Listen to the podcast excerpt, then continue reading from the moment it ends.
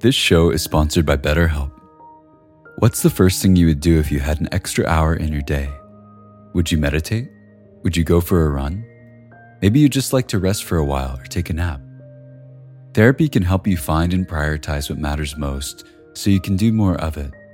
It's a great way to increase self awareness, develop coping skills, alter negative behaviors, and more.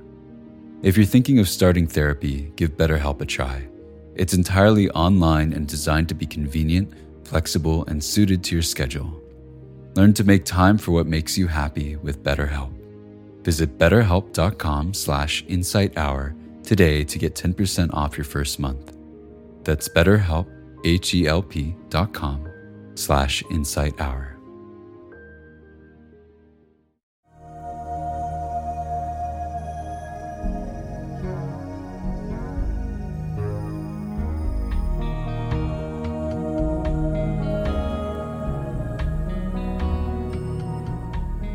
Welcome to the Joseph Goldstein Insight Hour. This podcast is an expression of our shared interest in self discovery. Join Joseph as he shares his deep knowledge of the path of mindfulness. If you are interested in supporting this podcast, please go to BeHereNowNetwork.com slash Joseph.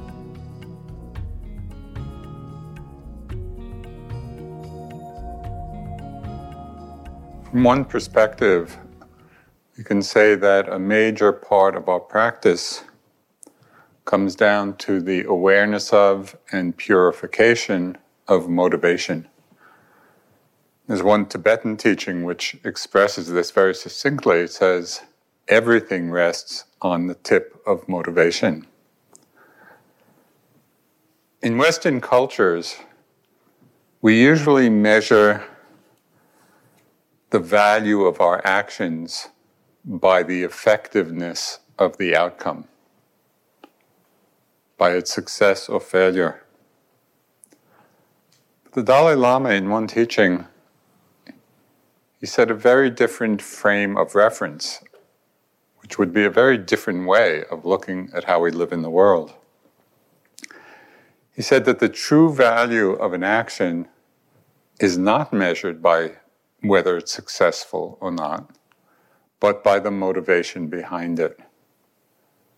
So when we look at our actions in the world and we assess their effectiveness, it's really a call to looking at our motivation. What was behind that action? What motivated it? We can't control all the conditions in the world. You know, sometimes, regardless of what we do, Sometimes there's praise, sometimes there's blame, sometimes there's success, sometimes there's failure. But we do have the possibility of training our hearts. Within the Buddha's teachings, there's one particular motivation that is so vast and so skillful and so ennobling of our lives that it can become the basis, the foundation for our entire life's journey. This is the motivation that is called bodhicitta, that we've spoken about at different times. Bodhicitta means the heart mind of awakening, the awakened heart, the awakened mind. So, bodhicitta is the aspiration that we can cultivate, that we can nurture. It's the motivation to awaken, to free ourselves in order to awaken and benefit all beings.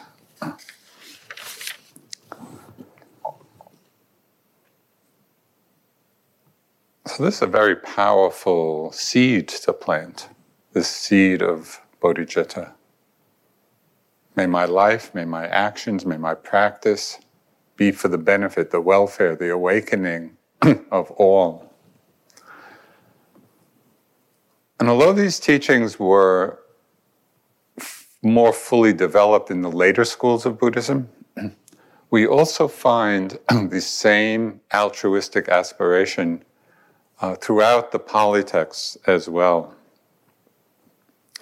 There's one discourse in the Middle Length Sayings where a Brahmin youth, um, his name was Brahmayu, he was intent on following the Buddha around just to observe, you know, his actions and how he was. He was kind of testing the Buddha to see if he was living up to this claim of awakening. It said he shadowed the Buddha for nine months, just keeping an eye out. And th- this is from the sutta. So, this is Brahmayu describing how the Buddha would take his meditative seat. As he would come and sit down, he sets his body erect and establishes mindfulness in front of him. Now, what follows next would be good advice for us.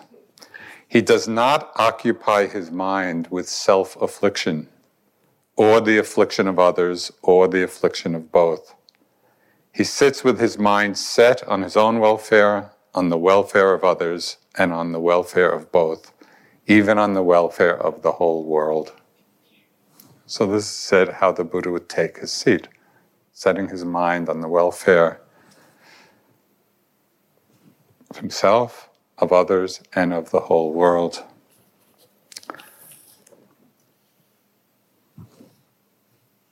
And then again, in the Buddha's instructions to the first 60 disciples who became fully enlightened, who became arhants, uh, he gave these instructions to these, to these 60 arhants.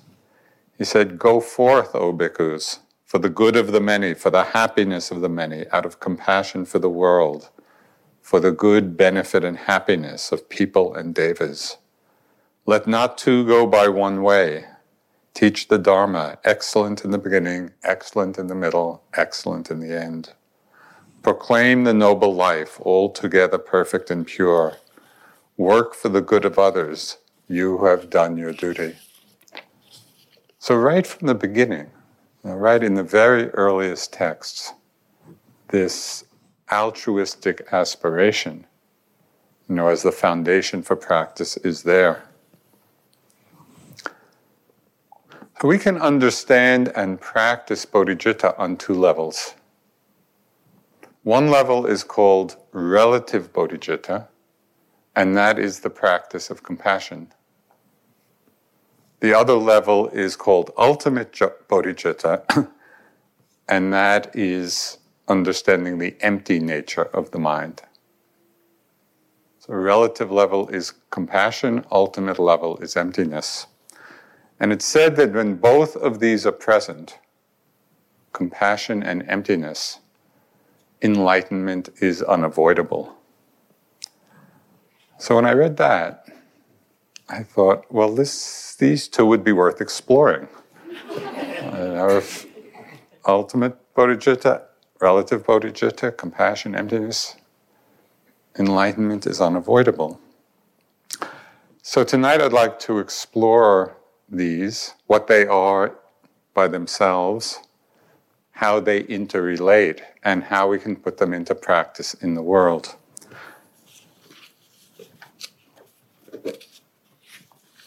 So, relative bodhicitta is compassion, and it manifests as compassionate response, compassionate action in the world.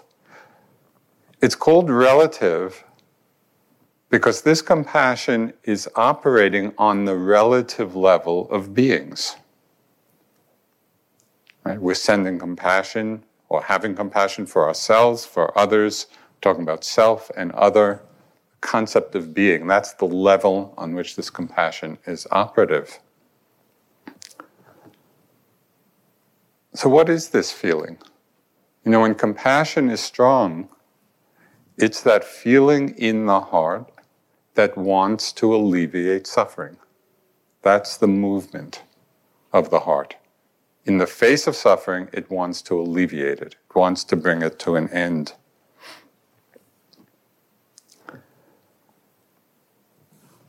When we have compassion, then our hearts are opening, open to the suffering that exists, both in ourselves and in the world, and it overcomes indifference, it overcomes apathy. It's this feeling which moves us to act, it moves us to take action. And it's this very feeling that is said to have motivated the Bodhisattva on his very long journey to Buddhahood. It was this compassionate wish to alleviate the suffering of beings. Now, the Dalai Lama said something very interesting about this quality.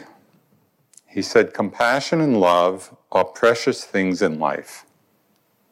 They are not complicated they are simple, but difficult to practice. So I find that very interesting.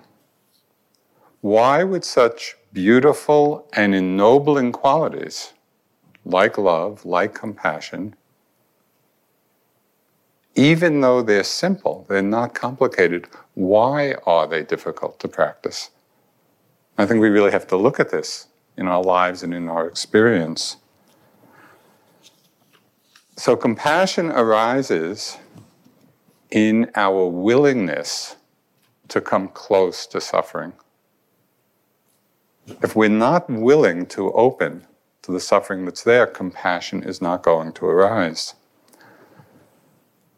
The problem is that even though many of us may want to be compassionate, and perhaps in many situations are, it's not always easy to open to the suffering that's present. This is not always an easy thing to do. Now, just as there are many times in our practice and in our lives when we don't want to open to and acknowledge our own pain, in the same way, there are many times when we don't particularly want to open to the pain of others. There are very strong tendencies in the mind that keep us defended, that keep us withdrawn, that keep us indifferent, that keep us apathetic in the face of suffering. And this indifference is often unacknowledged, and it's a great barrier to compassionate response. So, just as an experiment, you know, to see how this is working in your own practice here and in your lives outside. Watch the response or the reaction in the mind the next time you're facing a situation of suffering. It might be some pain in the body. It might be some painful emotion that's arising. Or maybe feelings of discontent or fear or envy or jealousy or unworthiness or shame or loneliness. You know, there's a long list of unpleasant emotions. Is our first response, oh, good, let me open to this, let me explore? No, sometimes, perhaps, hopefully more now than six weeks ago. But very often, our reaction, our first instinctive reaction to the pain, to the suffering, whether it's physical or emotional, very often our instinctive reaction is to pull back. We don't want to open to it because, precisely because it's painful. You know, might be interactions with a difficult person. That's, that's really a great time to watch how we're responding. You know, somebody's being difficult in our lives. Are we open or do we pull back? Do we not want to be with that difficulty? Dalai Lama has, uh, and this comes, I think, from Shantideva, uh, there's a great practice. He says, Your enemies teach you patience. And you should honor your enemies, they teach you patience. you know, we've talked a lot about patience and how valuable it is and what a, what a powerful parami it is and how helpful it is. But when we're in some conflict with somebody, do we remember this? Are we actually practicing? Oh, thank you. this is a chance for me to practice this parami of patience. I'm so grateful to you. It's not so easy to do. You know, so again, it has to do with our response to suffering. What is it? Are we open to it? And it doesn't have to be huge suffering. Sometimes it's, it's just mild difficulty. But can we watch you know, what our response is? Is it openness or is it withdrawal? Is it closed? We can watch our minds not only with respect to what's happening to us immediately, but how do we respond to suffering in the world? You know, in the media, and we, we, we get so much information about just huge natural disasters you know, or political or religious violence, you know, or racial just injustice and oppression. What happens when we face these situations, either in person or through the vivid images of the media? You know, when we when we are brought close to the suffering, what do we do? Do we feel uneasy? Do we withdraw? Do we turn away? Or do we let them all in? So this is something for us to look at in ourselves. This is, this is not theoretical. This is how we're responding to the truth of dukkha, to the truth of suffering in the world. it was really interesting for me in could see all of these different tendencies, this, these different ways of responding to a growing awareness of suffering. Uh, I could see all of them at work in my own mind in these last five or six years or so. it was at a point when IMS really committed itself to diversity and to doing the work of beginning the work of undoing racism you know, both in the gross and more subtle ways it manifests, both in society in general, in our own lives, here as an, an institution. And so, beginning to do this work, it was so uh, both eye opening and heart opening. And one of the most striking and unsettling aspects for me was to see how easy it was for me as a white person in this opening, you know, to the racism that is present, how easy it is to stay uninvolved and unaware because it didn't touch me personally. You know, and so it was striking and it was so shocking to me to see that level of disconnect with something that was so prevalent in our society.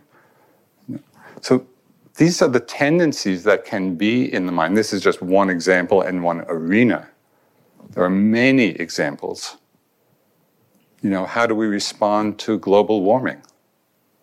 Just and you know the, the potentially disastrous consequences of what's happening. You know, suffering on a massive scale it's hard to let it in. You know, it's hard to be open to it and then to be responsive. So we need to just take a look in all of these different situations where we come close to suffering, where we're beginning to open up, just to see what our response actually is. You know, as Thich Nhat Hanh said, compassion is a verb meaning compassion is manifest as action. It's not enough to admire these qualities of loving kindness or compassion from afar, you know, or to, to appreciate that they're noble qualities, but somehow removed from our daily life interactions or cultivating the metta and compassion only in the solitude of a meditation retreat. It's, it's really not enough.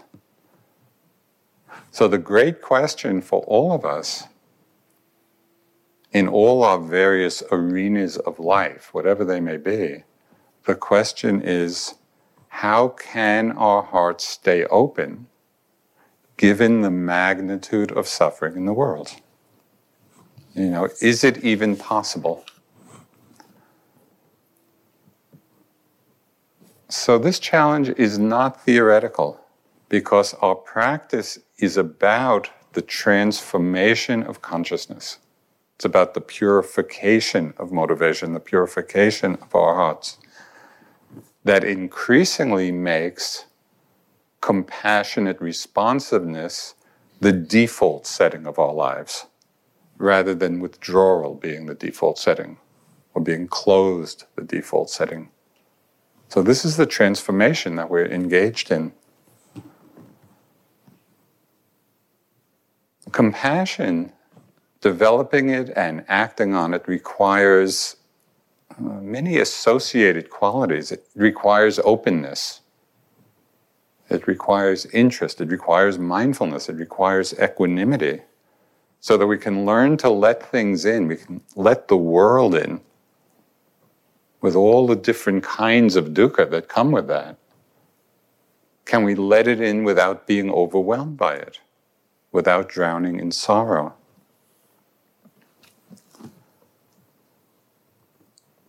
So, a big part of the development of compassion is learning to simply be with the truth of how things actually are. And this is the great gift of mindfulness to compassion.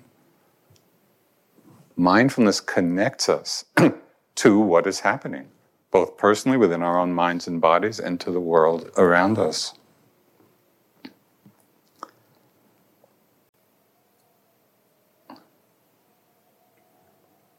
You know, we're doing this in every sitting, in every walking as you go through the day every time you're willing to open to some difficulty, when you're willing to open and feel and experience a pain in the body or an emotional pain, when you're being mindful and open in that way, that is the doorway to compassion.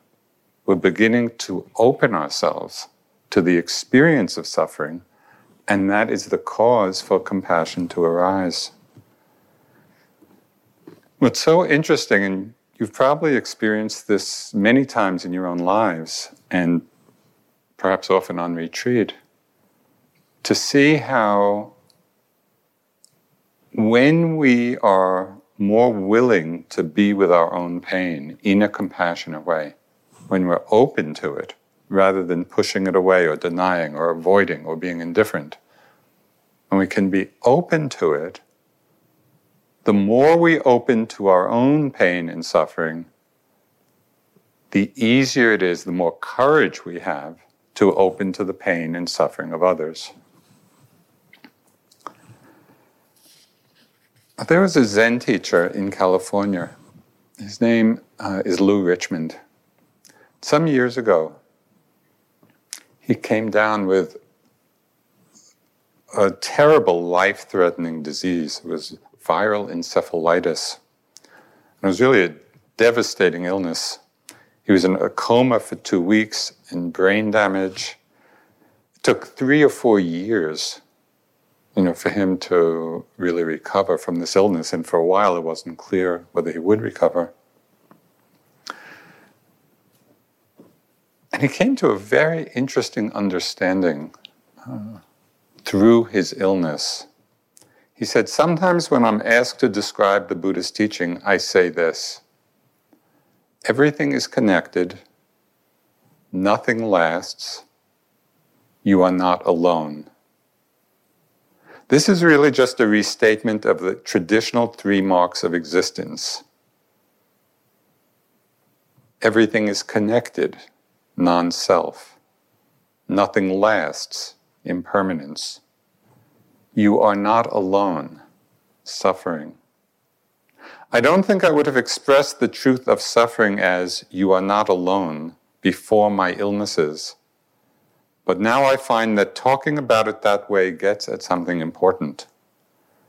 The fact that we all suffer means we are all in the same boat, and that's what allows us to feel compassion. There's something so true about that. You know, and I found in myself that when I can feel going through some difficulty, some pain, and really open to it, it's so easy to feel compassion for anybody else who might be experiencing that same pain. Realizing we are not alone, we're all in the same boat together. And understanding that and realizing it really breaks down the barriers of separation. It allows the compassion to flow very freely. So, the beginning of compassion is empathy. And this happens when we take a moment to stop and feel what another person may be feeling before rushing on with our lives. Know, and this stopping is its own practice because many times we may be cognizant, we may know somebody else is going through something. You know, so intellectually we see it, but often we don't take the time, even if it's just for a few moments, to actually stop and feel it, to, to let it in, to feel what the other person is feeling. You know, and so this is the movement of empathy. Empathy is the heart mind of inclusion, right, where it takes everything in.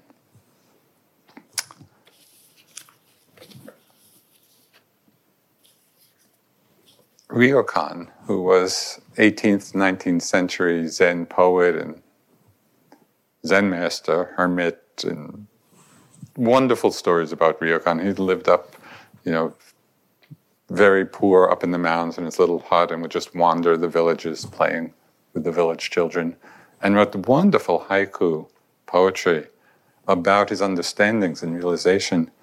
And in a couple of haiku, which I'll read, he, he so expressed this sense of inclusion, of taking things in. It may seem that I have locked myself away from the people of the world, and yet why is it I have never ceased to think of them? If my arms draped in these black robes were only wide enough, how gladly I would shelter in them all the people of this floating world. You know, this is just that sense of open heartedness. And it's open heartedness also with a sense of poignant humor. Because Ryokan was so extraordinary. He had this open heartedness even towards inanimate objects. I've forgotten my begging bowl, but no one would steal it. No one would steal it. How sad for my begging bowl. I love that.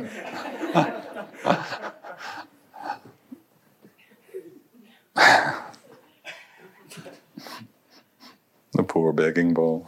Nobody wanted it. We can practice developing empathy in many different kinds of situations. You know, it might be in the distress of the restless person sitting next to us in the meditation hall. You know, what's our reaction? Is our reaction, why are they disturbing my meditation?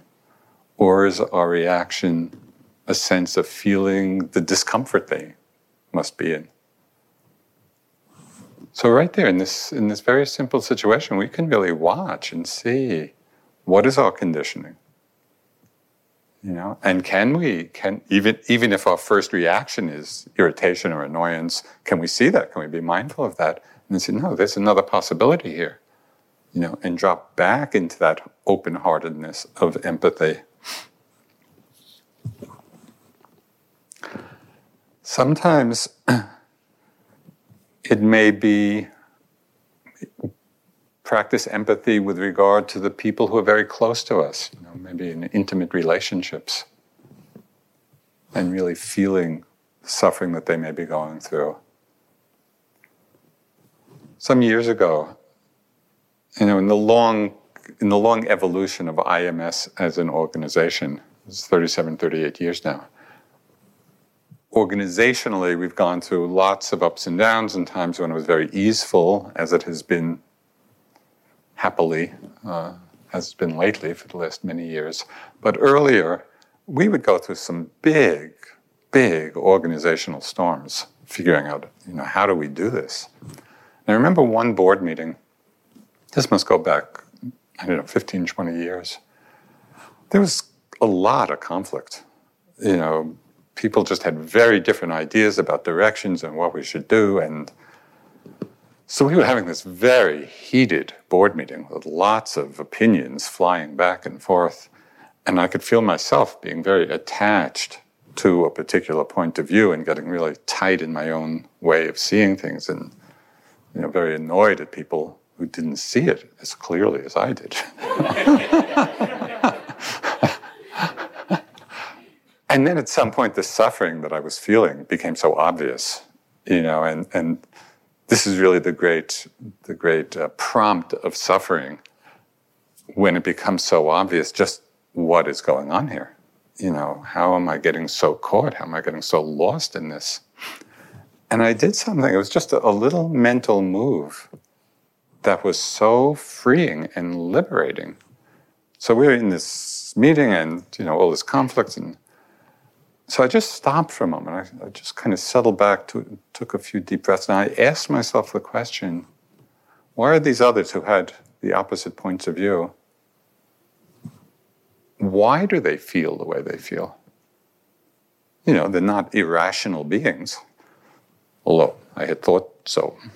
a few minutes before. but when I could just stop and make some space in myself and say, yeah, well, why do they feel the way they do? It was amazing the space that opened up. It actually allowed me to see things from their perspective. And as soon as I did that, the whole energy of the conversation changed. You know, instead of this polarity and fighting and divisiveness, in seeing the different perspectives, then it became just an interesting exploration of what the best thing to do is. So this is another kind of empathy where we're, we're in a situation and we allow ourselves to feel something from another person's viewpoint. Bankei, the great 16th century Zen master, a Japanese Zen master, one of my all-time favorite teaching lines he said, Don't side with yourself. Just that. If you, if you did nothing else for these three months but leave here with that, that would be a tremendous accomplishment. Because how often are we just siding with ourselves? We're caught in our own viewpoint. Don't side with ourselves. That means opening, that means empathy, that means being willing to feel, to see, to understand what other people are feeling and understanding.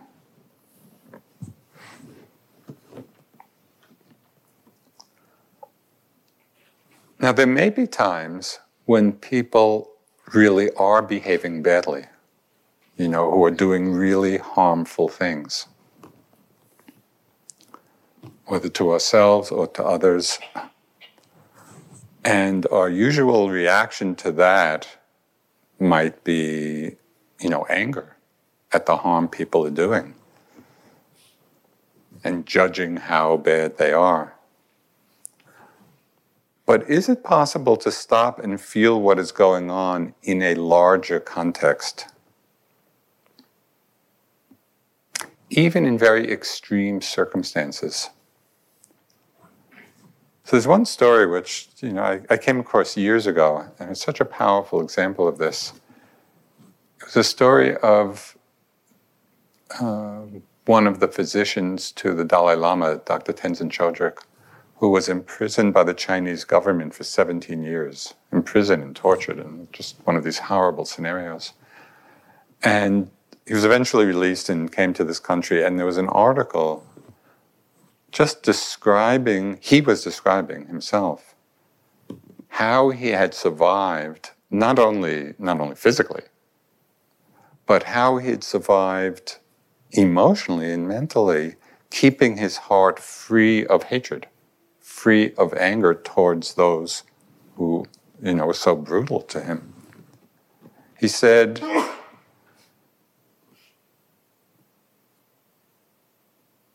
that he understood that his enemies, you know, his tormentors, were human beings like himself, and that his guards were also people in adverse circumstances. That's an amazing enlargement of context. You know, his understanding that they were creating this very unwholesome, unskillful karma that would bring this immense suffering back to themselves. He was able to see this. He said he never forgot the commonality of the human condition, you know, and that all actions bear fruit, all actions bring results. But what's so amazing when I read this, you know, it would be so easy to think, oh, yeah, they'll get theirs you know, as calm, the karmic wheel turns. But he wasn't holding that understanding as a vehicle of revenge. He was holding it as a vehicle of compassion. You know, and so he could see the suffering of his tormentors, of his guards. That's a huge enlargement, you know, of the context of understanding this very intense situation. And it's important to understand that in situations where it's possible, sometimes we do need to take appropriate action, you know, to set proper boundaries, to redress injustices. All of these actions can be taken, very strong actions. There's one, there's one phrase in Tibetan Buddhism which expresses this possibility. It's called wrathful compassion. You know, where a strong energy is needed to stop something that's harmful. But it's essential that we look at the motivation behind it. You know, are our actions coming from a place of anger and hatred? Or do they come from an understanding of the immense suffering that's being caused? Compassion is that movement or that response in this situation how can I help? How can I help alleviate this suffering? That's not resentment, that's not anger, that's not hatred. How can I help alleviate the suffering? There was an interview with Aung San Suu Kyi just after she was released from house arrest. Many, I forget how many years, it was many, many years of house arrest in uh, Burma. She had an interview with an Australian newspaper just after her release. And they asked her, you know, upon your release, don't you want to bring these generals down? These, you know, these generals who uh, brutalized Burma. And she said, no, I want to bring them up. And That's an amazing response. No, I don't want to bring them down. I want to bring them up. That's, that's the move, that's the heart of compassion. So, empathy brings us close to suffering. Empathy, you know, is that opening of the heart where we can begin to feel the suffering either in ourselves, in others, in the world. But compassion takes us a step further. It's not only feeling what others are going through, but it's that move, that's in that initiative, that energy to act, to respond. As compassion grows, we begin to take a very active engagement, you know, with the suffering in the world, responding to the suffering in whatever way is appropriate, in whatever way is possible. Sometimes we may act in very small and unregarded ways. You know, it may be a small gesture of friendliness or forgiveness or generosity. One practice that the Dalai Lama said he does a small but profound practice. This, this would be an amazing thing to really work with. He said, I try to treat whoever I meet as an old friend. This gives me a genuine feeling of happiness. It is the practice of compassion. So imagine taking that on. You know, that whoever we meet, I, I try to treat whoever I meet as an old friend.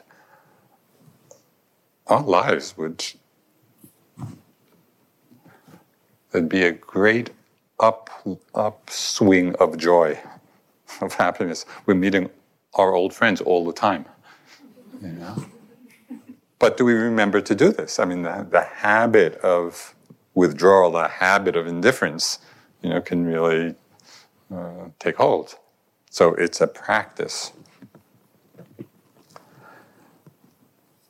We shouldn't overlook the small opportunities, you know, for compassionate connection. I think many of you are probably familiar with uh, the famous butterfly effect described in chaos theory in science. You know, in the, the, the scientific, the, the one scientific sentence I barely understood was about chaos theory was sensitive dependence on initial conditions, which, as I understood it, means that in a nonlinear system, a small input into the system can have a very big output, can have a very big result. And so the example given was that of a butterfly flapping its wings in China two weeks ago can be the cause of a hurricane developing here. You know, small, tiny input, huge output.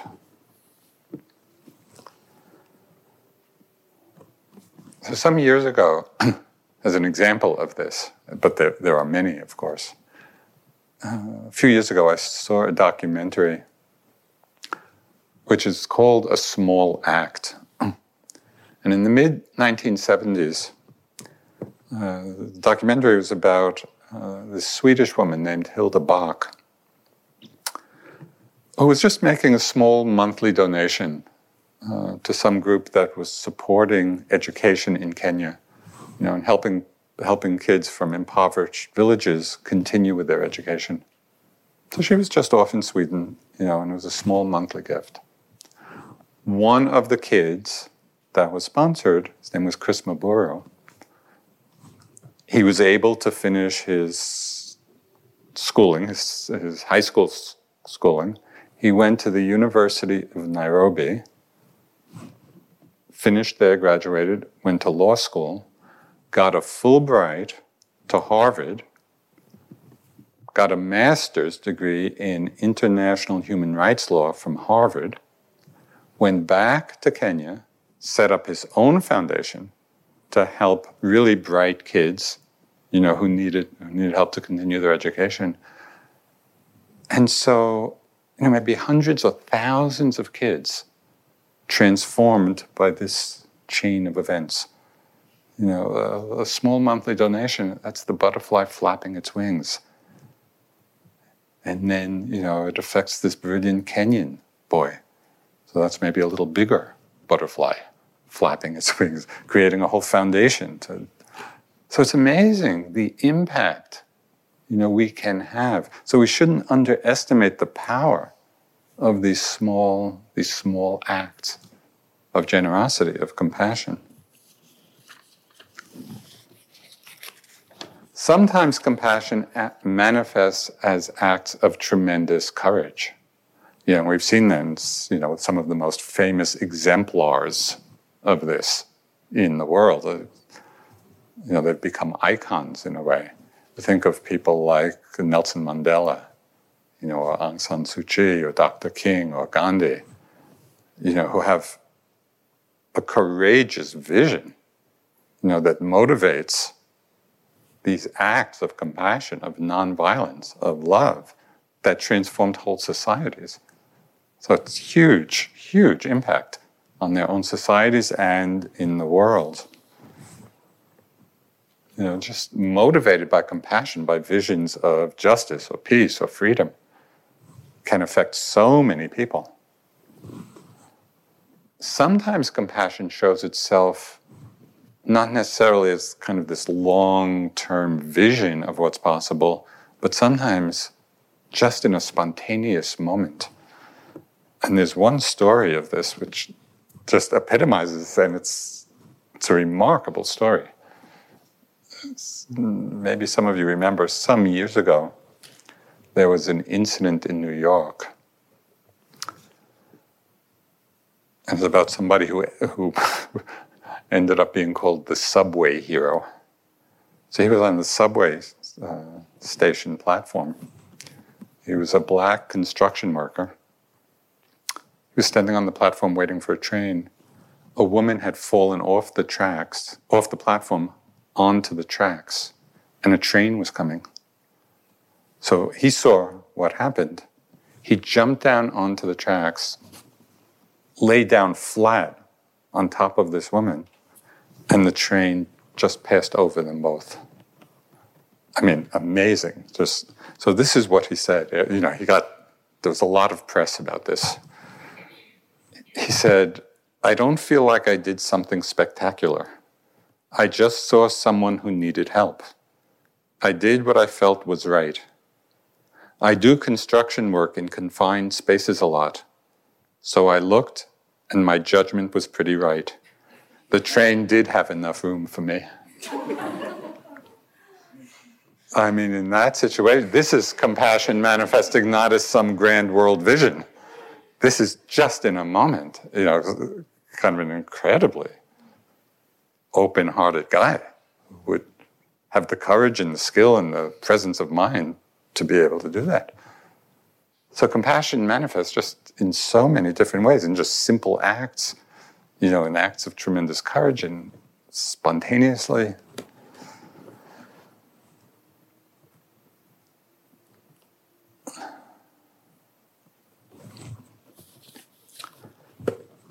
There's no particular prescription for what we should do. There is no hierarchy of compassionate actions. You know, it's not that one kind of compassionate action is more compassionate than another. It's like compassion, it's limitless. The field is limitless because it's the field of suffering beings you know? And so we each find our own way. We find the way that we're drawn to our interests our talents our abilities what touches us. There's infinite possibilities for manifesting compassion and action in the world. And we, we want to find our own way into this. You know one way it manifests is in active engagement with the world, with the problems of the world. It can also manifest sitting in a cave in the mountains for years, for lifetimes, with the aspiration to awaken for the benefit of all. Now, think of the Bodhisattva, the Buddha before his enlightenment. How many lifetimes it's said that he spent, you know, as a solitary renunciate, practicing all the paramis. You know, if we took a, just a little slice of any one life, we might think, oh, what's, what's that guy doing? How is he helping anybody? You know, and yet it took all of that practice, which finally manifested in the flowering, you know, of his enlightened energy as a Buddha. And we're sitting here today, 2,600 years later. And isn't it? It's quite extraordinary. We're sitting here because of the power of what he discovered. You know. So compassion can take so many forms and can look so many different ways. It's not to judge the externals, it's really to see what's the motivation. Is it a compassionate motivation? That can take so many forms. You know, for the Buddha, his aspiration was not to just alleviate particular kinds of suffering, but really to see what the root causes of suffering are. You know, the forces of greed and hatred and delusion in the mind and how we can uproot them. As we undertake this relative bodhicitta, this practice of compassion, we need a lot of humility.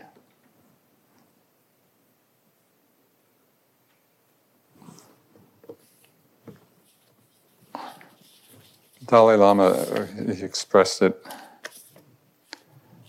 He said, Changes in attitude never come easily. The development of love and compassion is a wide, round curve that can be negotiated only slowly, not a sharp corner that can be turned all at once. The development of love and compassion comes with daily practice. You know, so it's not to kind of get seduced by some idealistic version of how we should be, because that only will end in disappointment.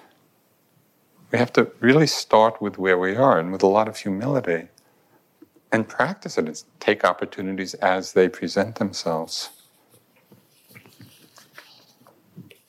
It's another Japanese uh, haiku poet, famous poet, Issa. this, haiku really captures the essence of humility. New Year's Day, everything's in blossom.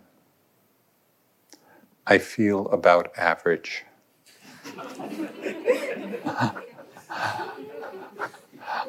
That's it. I feel about average. And that's the place we start. So we talked about a lot about relative bodhicitta, compassion, compassion action in the world. I want to spend just a few minutes talking about ultimate bodhicitta, which goes beyond the notion of self and other. It goes beyond all separation. Ultimate bodhicitta is the free, open nature of awareness itself. So, uh, Dzigar Kongtrul Rinpoche, he, he, he expressed in one teaching just how present is the possibility of recognizing this ultimate bodhicitta, the nature of emptiness. He said, the experience of emptiness is not found outside the world of ordinary appearance as many people mistakenly assume. You know, we create this notion of, oh, emptiness and it's some kind of far off mystical thing. It's not found outside the world of ordinary appearance, as many people mistakenly assume. In truth, we experience emptiness when the mind is free of grasping at experience. That's what we've been practicing liberation through non clinging. We experience emptiness. We experience that empty nature of mind, the selfless nature of mind, in every moment when the mind is not grasping at experience.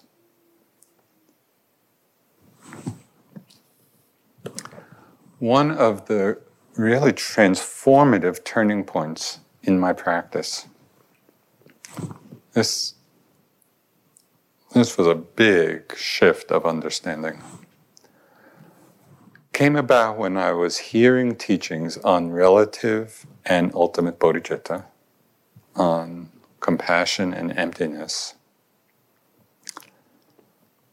And then realizing that these two, compassion and emptiness, are not two different things.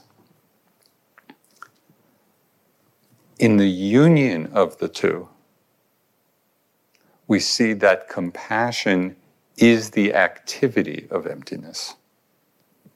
In the mind free of self reference, in emptiness of self, the activity of that mind is compassionate response. And so to see that bringing the two together, not, not having them as separate, uh, separate goals or separate ideas or think that it's two different ways of practice. This compassion, which is the activity of emptiness, is not compassion as a stance of the ego. It's not, oh, I'm being so compassionate now. And it's not even necessarily a particular practice we do, meditation practice, although there are compassion practices. But rather, it is, this compassion is the spontaneous responsiveness of a heart, of a mind that is free of self reference, free of the sense of self. Then it's manifesting naturally as compassion.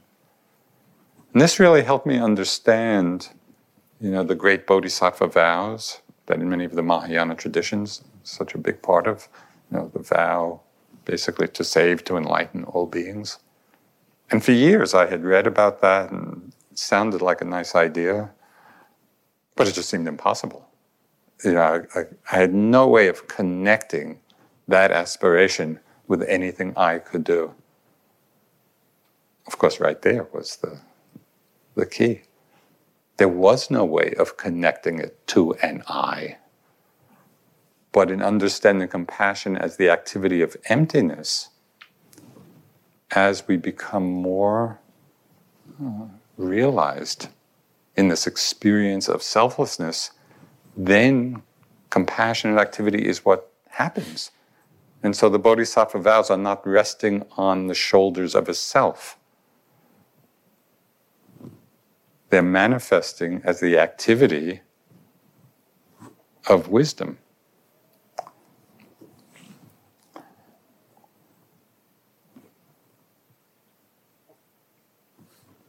So Dilgo Khyentse Rinpoche, he really, he just summed all of this up, you know, in such a beautiful way.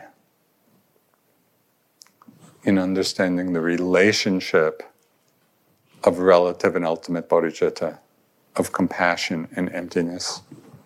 He said, when you recognize the empty, selfless nature of phenomena, the energy to bring about the good of others dawns uncontrived and effortless.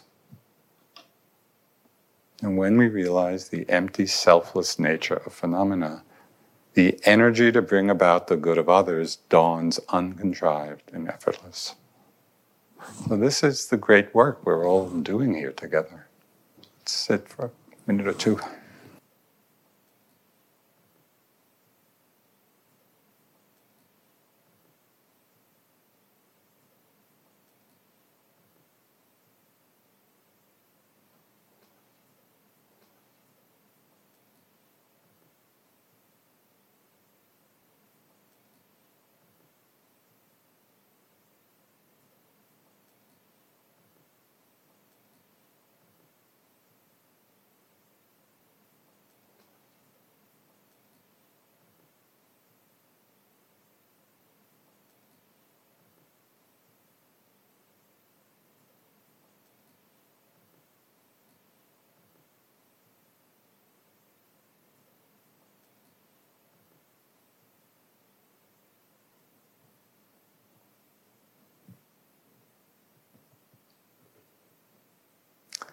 The merit of all our practice together be dedicated to the welfare and the happiness and the awakening of all beings.